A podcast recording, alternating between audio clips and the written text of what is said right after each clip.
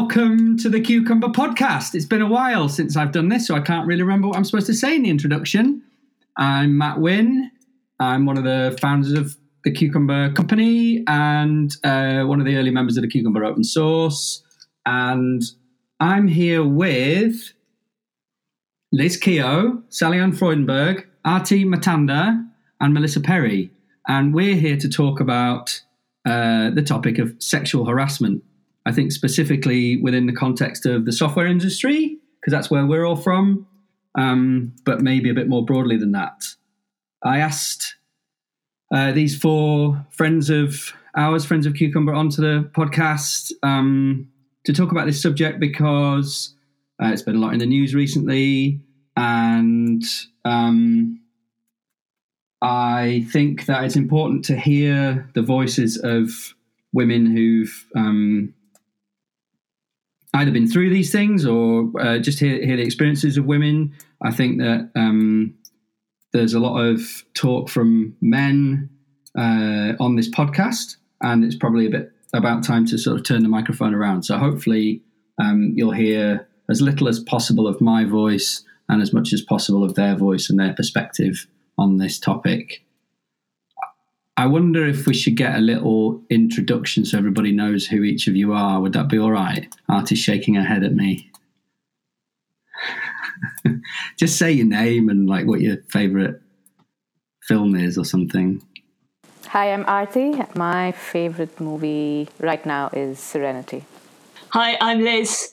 Um, my favourite film is Watership Down, which is a film all about rabbits, and it's a cartoon, and you definitely should not show it to your kids, or they'll all become goths. Uh, shall I go next? Because mine's the least Watershipy Down favourite movie. I probably I'm Sal Freudenberg. Uh, my favourite movie is Ichi the Killer. Um, hi, I'm Melissa. I'm a product management consultant, and my favorite movie is completely not in the realm. It's The Godfather. right. Thanks, everyone. So everybody knows who's who. Um, so actually, I think Melissa, it was probably your post. Was it on Twitter um, a couple of months ago? And uh, Chris is one about Agile Scotland um, that that prompted me to to sort of start thinking, right, okay, we should do something about this and and have have uh, this topic covered on the podcast. Um, but yeah, where's a good place to start? Um, we could talk about this uh, this event that was in the news recently. I guess fairly recently, where they were like uh, female dancers as the entertainment were not very, wearing very much. I mean, have any of you been at a, like a tech event where where that's happened, and what's what what does it feel like as a woman to be in the in the room when that's going on on stage or anywhere else? I don't know whether to mention this because it feels like I'm throwing my sub community under the bus. So I went to this um, uh, tech conference recently called Lesbians Who Tech and you know i thought okay this is great. It's going to be all women. And you know they'll they'll know better than to do what people do at not all people but a lot of people do at uh, other conferences. But on the um, the first day the intro day the warm up or whatever, it's called they had um, a drag show kind of thing. And i was like if we can't expect better from our own community, from you know women who know well should know better, then what hope do we have? But and for the longest, like while I was there, I didn't know whether this was appropriate. Like I'm not comfortable, but a lot of people seem to be comfortable with this. And but then the more I talked about it to other people, they were really uncomfortable as well. There is a time and a place for those shows, and I don't think tech conferences are that time or place. Um, so yeah, sorry, queer community. I mean, I throw you under the bus, but wasn't happy about what happened there. But yeah. Uh, yeah, so uh, this is Sal. I went to a conference, um, actually an XP related conference, uh, but really quite some time ago and one of the dinner presentations was by an organization um, and they did they did a presentation that was about the xp values but value, courage was was drinking beer, and then I can't remember exactly, but all the other ones were like very curvaceous, scantily clad women that the team wanted to approach, and that was the theme of the whole thing. And I just remember firstly being sort of a bit in disbelief that that could even still be a thing that anybody would do. Um, secondly feeling like i really didn't belong in the room.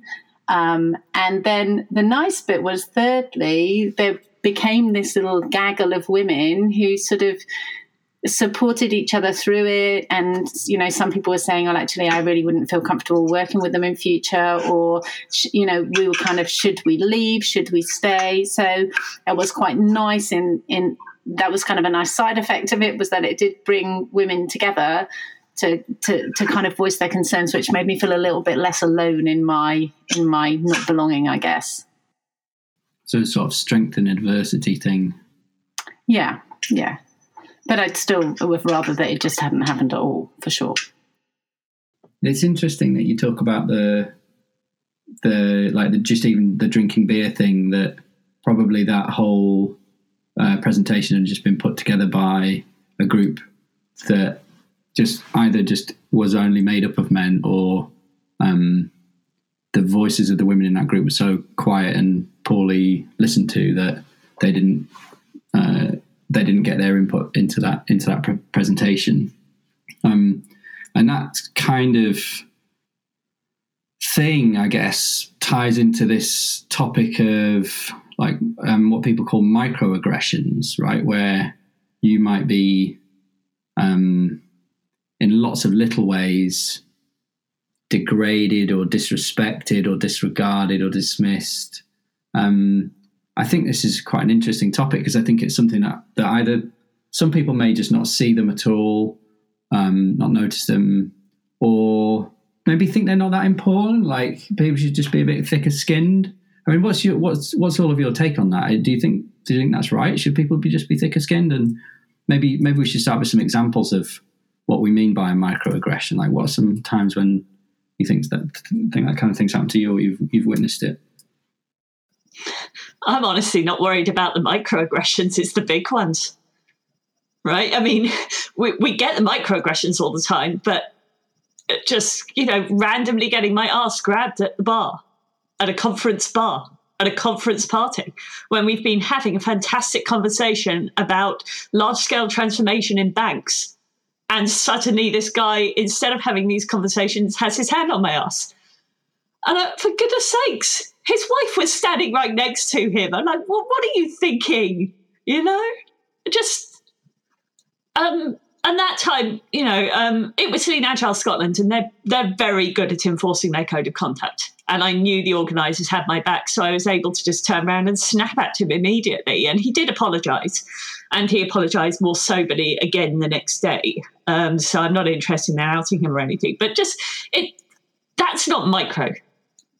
That's not a microaggression. Like that, I, I worry about the microaggressions if we were rid of the big ones. Yeah, when I um I I didn't luckily mine didn't escalate physically like yours did, Liz. Um, but I was invited when I was just starting out to go speak at a conference um, by a pretty well known organizer and big part of the compound community. And I was told before I went by this was like my tweet storm. I guess I prompted you, Matt. Um, but I was told by two friends who I trusted that this guy was like a known lech who was organizing the conference. But they also said, you know, you have to go because it's very good for your personal development. Like if you want to, I had just started speaking. I'd only spoken at like two conferences, Lean Agile Scotland and Lean UX NYC.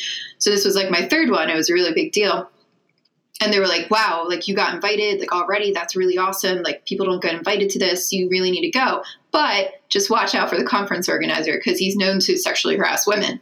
I'm like, okay, so like, what do I do if that happens? And one of them was said, you know, don't worry, I'll be there. If you don't feel comfortable, come and talk to me. Um, so I get there, and the guy never like touched me, but he was. I got messages every single night on Twitter asking me to come to his room, to come up and eat dinner with him in his room. Um, and these are private messages, Melissa. This isn't in front of anybody else. DMs, and I'm now blocked on his Twitter, so I can't show you the messages because they all got erased as soon as he blocked me. But um, they there were private messages that would be like, "Come have dinner in my room. Come have like a bottle of wine in my room at like ten o'clock," and I'd be like, "No, no, I'm going out." And I was also told not to piss him off very blatantly by my friends. They said, "Do not get on his bad side. He will ruin your reputation. He will ruin your entire career." So here I am, like just starting out, very nervous about overstepping my bounds about him with him, uh, worried about speaking up about it and trying to be like, "Ha, thank you," like, but no, I'm out. Like I'm with some other people, and I just felt like the whole time I just felt like I was dodging him, and I just like saw people, other conf- like other conference speakers going out to dinner, and I'd like run up to him and be like, "Can I join you? Can I join you?" Like I don't feel safe here by myself, and they were like, "Yeah, come on." Um, and you know, I never quite. I, I showed like a couple of people were going on, and they were like, "That's screwed up." Um, but you know, nobody did anything, and then I realized after the conference talking to so many more people that this was a routine behavior of his that that crossed into um, physical assault as well whereas mine was just like him trying to get me up to his room all the time.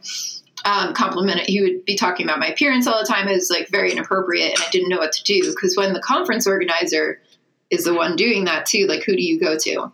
Who's there to enforce it? Um, and there was no code of conduct. Um, and when I did complain, the other conference organizers were like, "That doesn't happen. That's just him. You know, this is this is just boys being boys. That's just what he does." But I think it it, it speaks um, it speaks volumes that uh, Melissa, you said a few times that now that he he didn't touch me, so it's you know it like like almost like oh, it wasn't that much to put up with. But it, that, that's horrible that you had to put up with that. And the fact that we as women, you know, have these degrees of, oh, he is just ver- just verbal harassment or just kind of stalkish, stalkerish behavior. Yeah, it, it, yeah. It, it is true. Like I hear sometimes people debate. For me, like it was personally traumatizing. Um, so even though it was just verbal, yeah, but we do do this, right? We go, well, thank God it didn't go physical, right? Like, thank yeah. God, like yeah. He didn't assault my body. But at the same time, it's it's such a mental toll where I'm just there to try to do my best in my presentation and to like meet people and, and network and, and grow with them and learn from them. And here I am like dodging the most powerful person in the room basically. I felt like i was it was like a cat and mouse thing where i was just running around the hotel trying to get away from him. And everywhere i went he would show up. I'd be eating lunch. He'd sit down next to me. I'd be i was sitting in a keynote and he came and he sat on the table in front of me like that I was sitting at, sat on the table there, like cornering me, and told me to read some of the stuff he wrote in his book because he invented UX before. before UX was invented, he literally said that. Uh, so, so I'm just like, how do I, you know, how do you get away? Like, how do you feel comfortable? And as much as you, you say no, he just kept coming back. Like, like I'm sorry, I'm trying to watch the keynote oh, it's my conference. Don't worry, he'll go up there. Like you, you, you won't care. Like? You know, it's not, and it's not respectful to other people, and it's not respectful to me. And it's just, um, there was no getting out of it. Like there was no way I could feel comfortable being incredibly firm. And also, I'm like worried what people told me. Like, don't piss him off; he'll ruin your career. He's a very vindictive person. You know, that's that's waiting on you as well. And I think yeah. what's telling for me about this, Melissa, as well, is I, I'm, I'm pretty sure I know who you're talking about. I'm pretty sure a lot of other people in the industry know who, who you're talking about. I've had a bad experience with that person as well, as have many, many other people that I, I speak to. And yet we all whisper about these, you know, and I've, I've, I've been hearing that phrase of like a whisper network where people can kind of say, oh, you know, be a bit careful about that person or don't spend time with that person or or that person's a known lecturer, whatever it is. Um, and yet for some reason it's not okay to say that out loud that we have to whisper to each other which is which mm-hmm. is just awful. And I had a, a, a similar experience where, um, oh, possibly with the same person, where I was they'd kind of cornered me during dinner, and I was sitting down, and and and nobody helped. Nobody helped. that was the thing for me. I was like, I feel trapped, and nobody's helping. And in fact, I ended up I ended up saying, uh, "You do know I'm a kickboxer," like pretty blatantly at one point because he kind of brushed against me and made a joke about ha- nearly touching my breasts, and I was like, "You do know I'm a kickboxer, right?" And then he just disappeared, so it worked okay. But that's not a very uh, it's not it's not an approach I would like to have to take ever with anybody. And it's not an option many of us have either. no. Not everyone's a kickboxer. And you have a rare set of skills that gave you the ability and the confidence to say that in that situation as well, Sal. Like, which is, you know, lucky for you, but other people might not have not have been so confident. Mm-hmm. Yeah, it makes you really reconsider which events you go to as well. Where I, I would never go back to one of the events hosted by them, although everybody has told me like one of the other ones they they run in Europe. I I wanted to go so bad, but knowing that he'd be there, I you know I didn't even apply. I didn't even think about it. People asked me to come. I was like, no, I don't want to put myself in that situation again. So it also by like removing yourself from that which feels like the safest option and is the safest option right you remove yourself from opportunities to to go out and speak so it sets you back Yeah, yeah, and and and and similarly, I've said no to events for similar reasons. I've also started saying no to events now that if they don't have a code of conduct. Do uh, do those events that you're talking about have a code of conduct, Melissa? Nowadays, um i think they they did implement one last year i think they did um i saw that come up i still don't trust it knowing who's going to enforce it so I, I wouldn't go either way because I mean, even without a code of conduct, right? If somebody comes to you with a problem and you're organizing a conference, you should feel like stepping in. And you know, it's just, it's just, um, it's just words otherwise. And knowing, you know, they put that up there to make people feel better, but they didn't talk about how they would change it, and I wouldn't trust them to change it. yeah, a code of conduct is no use unless it gets enforced. And I think coming back to Matt's original um, question about microaggressions, I agree with you, Liz. Like you know, we definitely have to fix the um, the, the bigger aggressions. I think microaggressions kind of give people the um, permission to escalate the aggression to bigger levels, um, and I, I, I don't think it's a question of you know get a thicker skin and yeah, I, th- I think it sets the tone and it sets the culture of where you are and the, the space you're in. If it's okay to make jokes about, I don't know, women's appearance or, um, you know, the hotness ranking of women or, or, or anyone else in the room. And some people, you know, you, you might make those jokes with people you're close to um, because you know it's a joke and, you know, it's funny because you know it's ridiculous and you don't actually think like that. But when you're in a public space, not everyone knows that you actually don't believe in those things or, or, or are strictly against those things and it's it's only a joke because it's so ridiculous and might take that as permission to do or behave in ways that go beyond the you know get a thick skin and um, learn to take a joke kind of thing Yeah, I agree with you, Artie. I agree with you completely. Um, the one joke that I mentioned on my Me Too blog, the guy who, you know, uh, I don't want to hear my name and Rohypnol in the same sentence ever. There is no circumstance in which that is funny. Just none. Right. And I told him it wasn't funny and he doubled down on it. And now I go round and I make sure that there is a code of conduct any place I'm likely to meet him. You know, he actually uh, didn't turn up to the last conference uh, where he was meant to be speaking. And I was like, ah, brilliant. You know, so I just go out and have a good time. Yeah. I think the other thing that I wanted to add about microaggressions is is some of them might seem so tiny that they're almost you know almost not hurtful or almost not making you feel like you don't belong.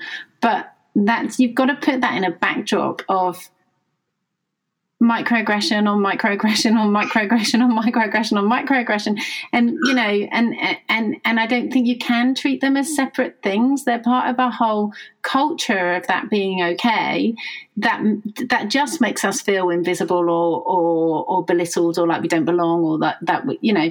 Um and this is in an industry that's that's you know crying out for more for for, for more women in in in tech. You know there are plenty of wonderful people trying to make that happen and yet these kind of like death from a thousand cuts that you get from microaggressions is is what i think although i completely agree with liz you know the big stuff is is is terrible awful we shouldn't be seeing it all but these microaggressions you know they do build up um, and and they create they create in themselves a, a, a culture that that's pretty toxic. I think. Yeah, I had, and it's it's it's funny though because the reaction when you talk about microaggressions too to the world was like, oh, it's, it's not that bad, right? And it's it's exactly what you you said, Sal. It's it's the the compounding effect of all the microaggressions that really get there.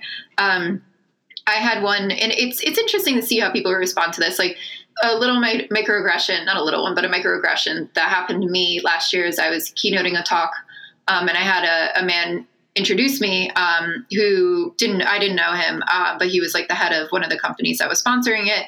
Uh, so he's reading my bio, introducing me for my keynote in front of two thousand people. Um, he's going through it and he's like, so Melissa is the CEO of Produx Labs. She's worked with these companies. Like he, he's listening them off, and it seems like she's writing a book. And you know, he's going through this all like kind of dis, just like disengaged really when he's doing it. So I'm like, oh, this is this is already off to a fun start. And at the end, he goes.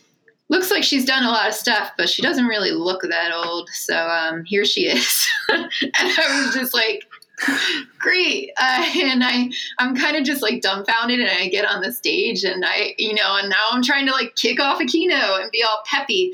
Um, and it's one of those things where you don't kind of process it right away.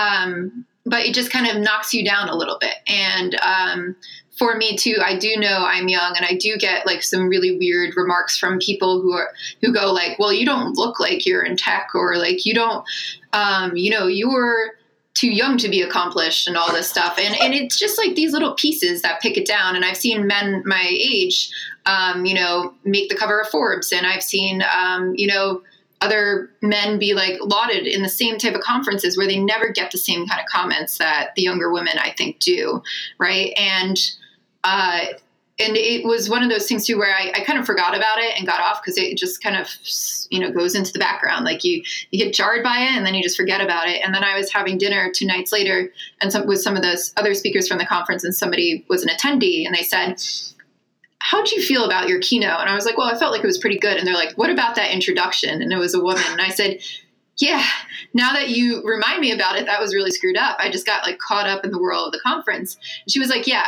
I felt really uncomfortable. Like she was like, I did not like the way that he introduced you, and I saw him introduce a couple more women across the conference, and he did the same thing to them, and I never saw him introduce a man that way.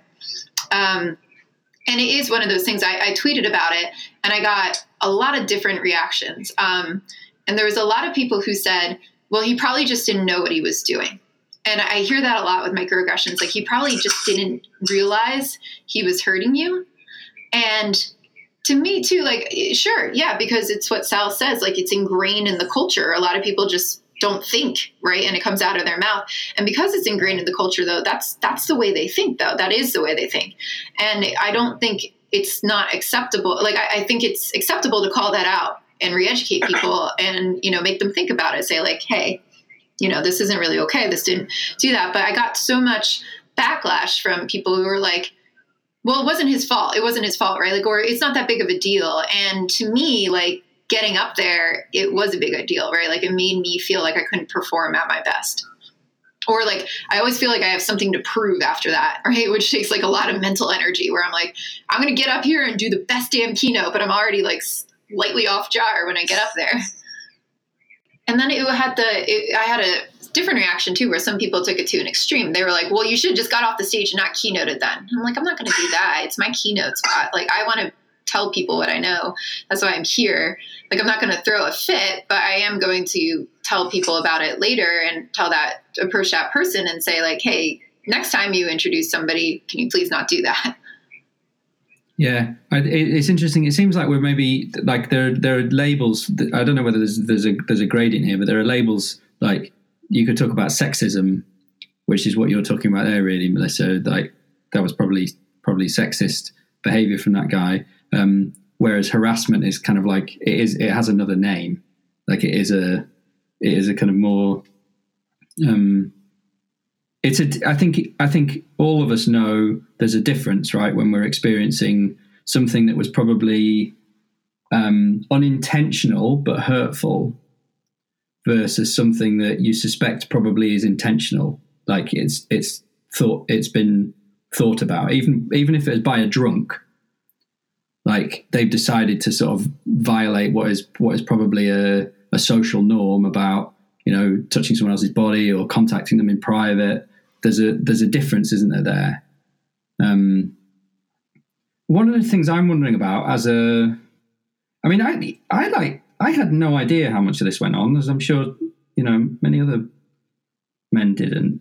Um, You're lucky, Matt. what what I'd like to know about is what yeah well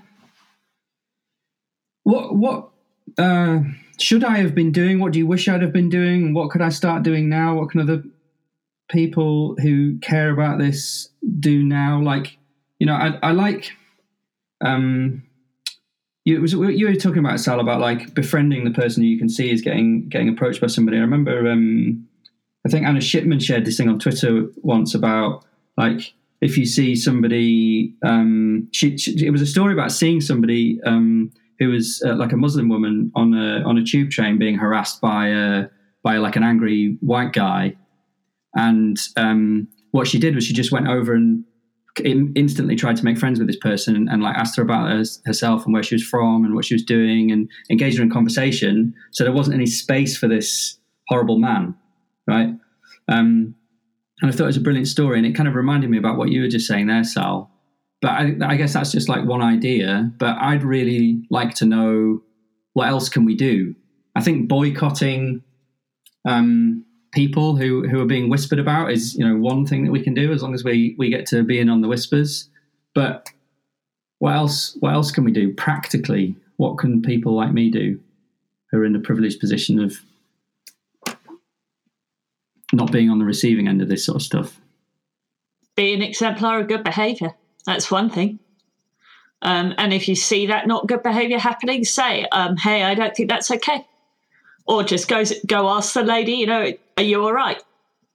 How you doing? I'm Matt. Pleased to meet you. Yeah. So speaking up. That's it. Yeah, absolutely. That's what I was going to say. Really, that's the biggest thing is that you know you can get. I, I I've had people talk about my body in front of a group of people at a works thing. I've had people, you know, and and nobody nobody stood up and said, "Actually, mate, that's not all right." And it had to be me who was the one who was feeling terrible and, you know, out of place and embarrassed and horrified by everything that's going on. It had to be me that was the one that to say, that's not okay. And that's a real shame, I think. Yeah, often the onus of protecting, uh, quote unquote, um, women falls on other women or ourselves, and it, we get labeled shrill or, you know, thin-skinned and that kind of stuff. So it helps if um, male allies or more powerful allies speak up for us or with us. And like just grabbing somebody too and pulling them aside and being like, hey, your behavior is not okay, too. Like speaking up at the time, but also if you just see somebody who's routinely like bothering a woman or you know, committing microaggressions or something, just like a man grabbing them is a very different thing, I think, than a woman coming up and being like, You're doing this to me where people get defensive. And I think like somebody just being like, hey, come over here, let's have a chat from a man's perspective might be a lot better. Hmm.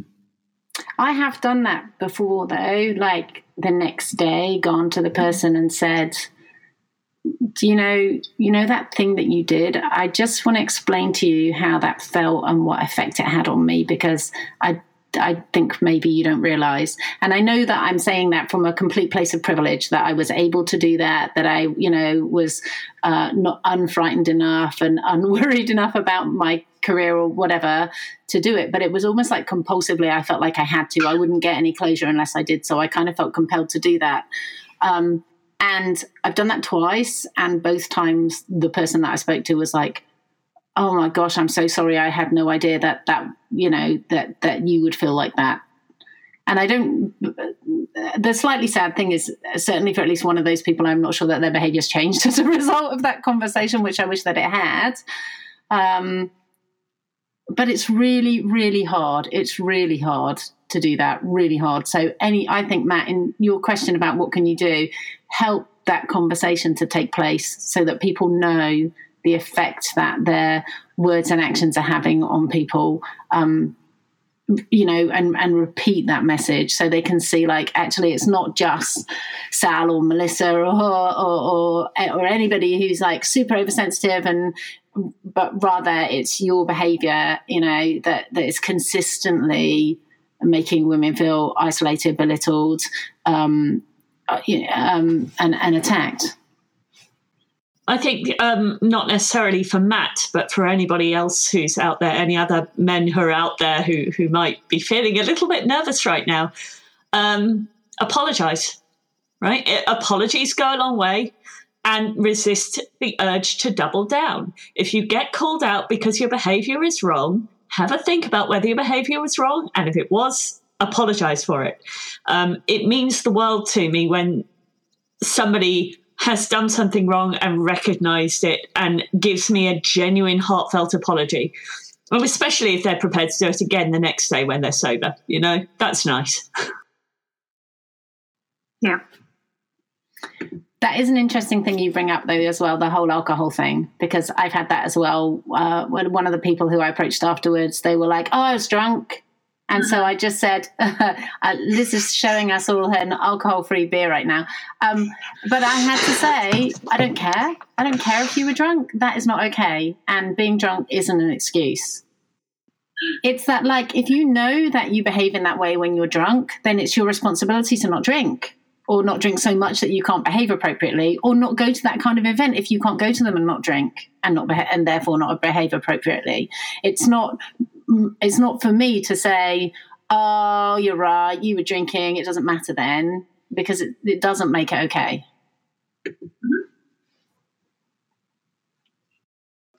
At one agile conference, um, there was one of the big agile conferences. There was a whole team of people from SAFe walking around with a shirt that said, "What's your safe word?" What? that was their official T-shirt, and I came out of a party one night. I was pretty drunk, um, so was everybody around me, but they were kind of like swarming me. And I was like, I don't know what to do. And my friend Paul just kind of like grabbed me and was like, let's go put you in your room. And I was like, yes, please.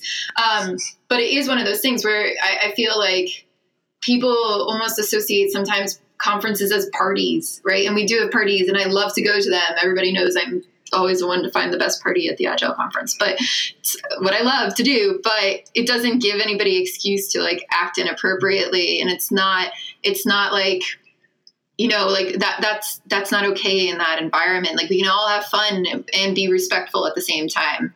And if you get drunk that's cool. Just don't harass anybody.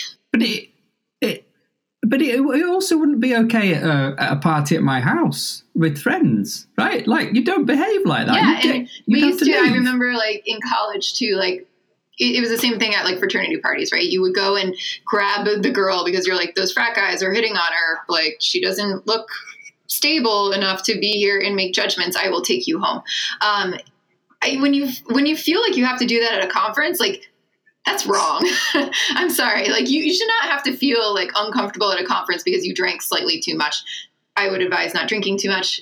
Um, but at the same time, it's like you shouldn't feel unsafe if that happens, right? Like you shouldn't feel like that at a professional workplace. And yet that happens a lot. and I'm also like, who designed those t-shirts and thought that was a good idea? And they came back the same next year with the same t-shirts. And there is a code of conduct for that conference. We're all stunned into silence now. Well, it's interesting. I'm just thinking about the way people react to it because I remember there was a conference not all that long ago, an agile conference, and um, somebody noticed that all of the speakers were white men and said something about it in public. And they just exploded into this defensive mm-hmm. um, position on it. And I guess it's the same thing. It's dismissing the feedback, basically. It's the same thing as, you know, people talking about how that guy that introduced you, the keynote, Melissa, probably didn't, you know, probably didn't really think about it. It's the same sort of thing. It's just dismissing the feedback and not learning from it. It's it's willful ignorance, I think. I mean, how can you be in this industry and not be aware of how many women are speaking up and saying, look, we're uncomfortable by these behaviors, and, and then say, oh, so I, I didn't know, or, you know, or at least if you're saying, I, I didn't know, say, I didn't know, but I will do better next time, rather. So why are you so upset about this? Um, the first time I posted about the stuff that's on my Me Too blog, it was actually in a, a private mailing list. And it was because there were a bunch of guys all worrying about how do I avoid offending a woman? How do I avoid, you know, if I do offend them, what do I do? I'm so scared. And it was just like, are you kidding me? Are you actually kidding? No, you you do not have that much to be scared of. Try being a woman, you know? And I just listed all the stuff that had happened. But I've had that. I've had that before as well, where I've said to somebody, you know, like uh, your behaviour doesn't really make me feel very safe, and they've said, "Well, I need to feel safe to express myself as well," and you're now you're making me feel unsafe, and it's like, what? Hang on. I feel like too. I've gotten. I I am also very willing to to explain to to friends like what, what you know why something might not be okay, right? If they ask me, I think there's an onus too. I've gotten a lot of questions lately from from some uh, from a person I consider a friend. Um, but it's almost like anytime something comes up in the news about harassment, he's like, "Oh, explain to me why this is bad." And I'm like, "Why do I have to be the one to explain this every single time?" Right? And it, like, tax. you know, there's there's like an onus of a responsibility for me to like explain this to him, and I'm I'm like. I'm exhausted. Can you ask somebody else, or can you like? I, it, there's a really easy way to avoid be you know to avoid offending people. And it's basically just be a respectful human being. Like just be a respectful human being. That's all you have to do. Nobody's going to get offended by that. Yeah um, i think i don't know if this is a popular term but uh, my uh, another friend of mine and i call it the woman tax. You know it's that extra stuff you have to do to educate the people around you about what's right and what's wrong and you know it's on top of not having the privilege, you also have to pay this extra tax of um, bringing about awareness. Yeah, so there's a, there is a tax, and I think um, some people mentioned this that it's not now it's on women to kind of like defend themselves and you know speak up for themselves, but also to educate people, and that's that is pretty exhausting. Like I just want to do my job. Sorry, sorry for getting you on this podcast to talk about it. See, this podcast is good because you're like, I'll kill all the birds with one stone, and then I don't have to explain this to every single individual. And next time somebody asks me, I'll just be like, listen to this podcast. That's it. good. So, are there any other home truths that need saying before we run out of time? Are there any things I haven't asked you about that that you need to rant about while we're on this subject? Not rant, but I did see one of your questions on the question list, which um, I thought was probably worth talking about, which was Is it ever okay is it ever okay to actually make a move on somebody you're working with? Um, I'm actually with somebody that I was working with. So, uh, you know, we got together. Um, it's about options. Don't take people's options away from them, right? I, I have been propositioned at conferences in a way that made me feel I was being treated with respect. And it was done by making it completely okay for me to say no. Thanks, I'm not interested right? And I don't mind that at all. I don't mind that at all. You know, it, make it really, really apparent that it's okay for me to say no and there won't be any backlash. We're still going to be mates. We're still going to be friends. And then I'm okay with that. Um, if you can't do that, then do not do it. If you cannot be sure, do not go there. It's really that simple.